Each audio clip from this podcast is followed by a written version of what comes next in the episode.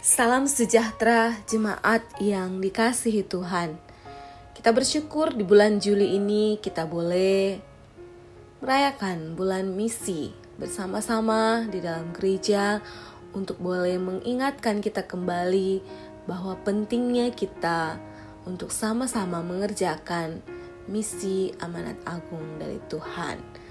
Mari kita melihat satu kebenaran firman Tuhan dari Kisah para Rasul 16 ayat 9. Firman Tuhan berkata, Pada malam harinya tampaklah oleh Paulus suatu penglihatan. Ada seorang Makedonia berdiri di situ dan berseru kepadanya. Katanya, "Menyeberanglah kemari dan tolonglah kami." Saudara, kitab Kisah para Rasul mengikuti Paulus dalam tiga perjalanan misi yang berbeda. Itu adalah masa yang bagus dalam sejarah untuk bepergian. Karena pada zaman Paulus, Romawi telah mencapai pendudukan absolut atas wilayah yang luas. Bahasa dipersatukan dan perdamaian di seluruh kekaisaran Pax Romana berjaya. Lebih jauh lagi, para insinyur Romawi telah menghubungkan kekaisaran itu dengan jaringan jalan yang dibangun demikian bagus sampai banyak yang masih bertahan sampai sekarang. Dan sebagai warga Roma, Paulus mempunyai paspor yang berlaku di mana pun. Dalam perjalanannya, Paulus memusatkan perhatian pada kota-kota perdagangan utama dan ibu-ibu kota koloni Romawi. Dari sana, pesan Injil bisa menyebar ke seluruh dunia. Jika sebuah gereja muda tampak menjanjikan, Paulus akan tinggal lebih lama, kadang-kadang sampai tiga tahun, di mana dia berusaha untuk mengarahkan pertumbuhan rohaninya. Surat-suratnya bersinar dengan rasa sayang pada teman-teman baru yang ditemuinya sepanjang perjalanan. Dalam perjalanan kedua dan ketiganya, Paulus mengunjungi kembali banyak jemaat yang dibangunnya. Pasal ini menunjukkan bagaimana lahirnya salah satu jemaat favorit Paulus. Filipi adalah kota ternama di wilayah Makedonia yang didatanginya atas tuntunan penglihatan ilahi. Mengikuti prosedur normalnya, Paulus sudah mengatur perjalanan misinya secara strategis, menghubungkan kota-kota besar secara berurutan.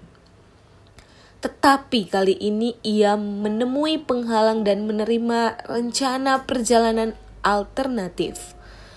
Percakapan biasa dengan seorang perempuan di tepi sungai membuka jalan bagi Paulus. Perempuan memainkan peran krusial dalam banyak gereja mula-mula. Apa yang terjadi di Filipi hampir menjadi pola bagi kunjungan misionaris Paulus yang tidak pernah membosankan, di mana penerimaan awal, perlawanan keras, dan penyelamatan ajaib dari bahaya. Seperti yang terungkap dalam penuturan ini, Paulus tidak ragu-ragu memakai prestis dan status yang menyertai keluarga negaraan Romanya. Ia dibawa keluar dari kota itu dengan rasa hormat yang sepantasnya, tetapi ia telah meninggalkan dua keluarga yang sudah diubahkan. Satu dipimpin perempuan saudagar kain, lainnya oleh kepala penjara. Dari kombinasi yang tidak lazim ini, maka tumbuh gereja yang hidup di Filipi.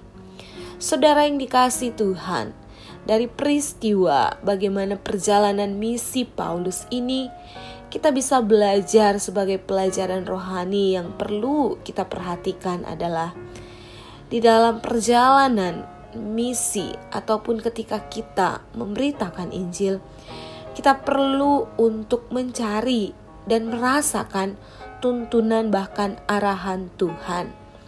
Kita akan merasakan bagaimana Tuhan akan menuntun kita untuk kepada siapa kita boleh memberitakan Injil. Di dalam pengalaman berjalan bersama dengan Tuhan, sungguh kita perlu untuk mencari tuntunan ilahi, supaya ketika kita memberitakan Injil, pemberitaan Injil itu akan tepat pada sasaran yang tentunya berkenan di hati Tuhan. Biarlah kita dibakar kembali untuk tetap semangat mencari arahan Tuhan dan menjangkau jiwa-jiwa bagi Tuhan sesuai dengan apa yang menjadi arahan Tuhan sendiri. Tuhan menolong kita di dalam mengerjakan misi amanat agungnya. Tuhan memberkati.